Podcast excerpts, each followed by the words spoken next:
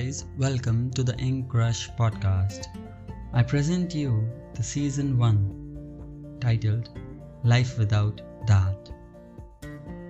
A short story portrayed into four poetries. Weekly episodes every Wednesday.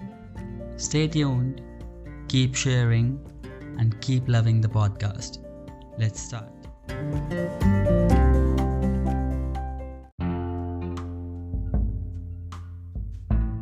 Season 1, Episode 1 Life Without Dad. It was the day of separation. I had tried every solution I could think of. The bond was eternally broken. There were two ends to this bond, and I had to choose one. It was something that felt impossible to do, but I had to.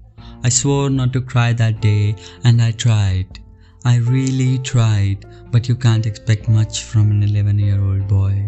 Those tears started bursting out. I cried till my eyes swelled. I cried till my nose bled. I cried with everything I had my heart, my soul, my mind. I cried with every part of my body. So I started this journey with my mum. I realized I have no dad anymore. I didn't know how it felt. I'm pretty sure it's lonely.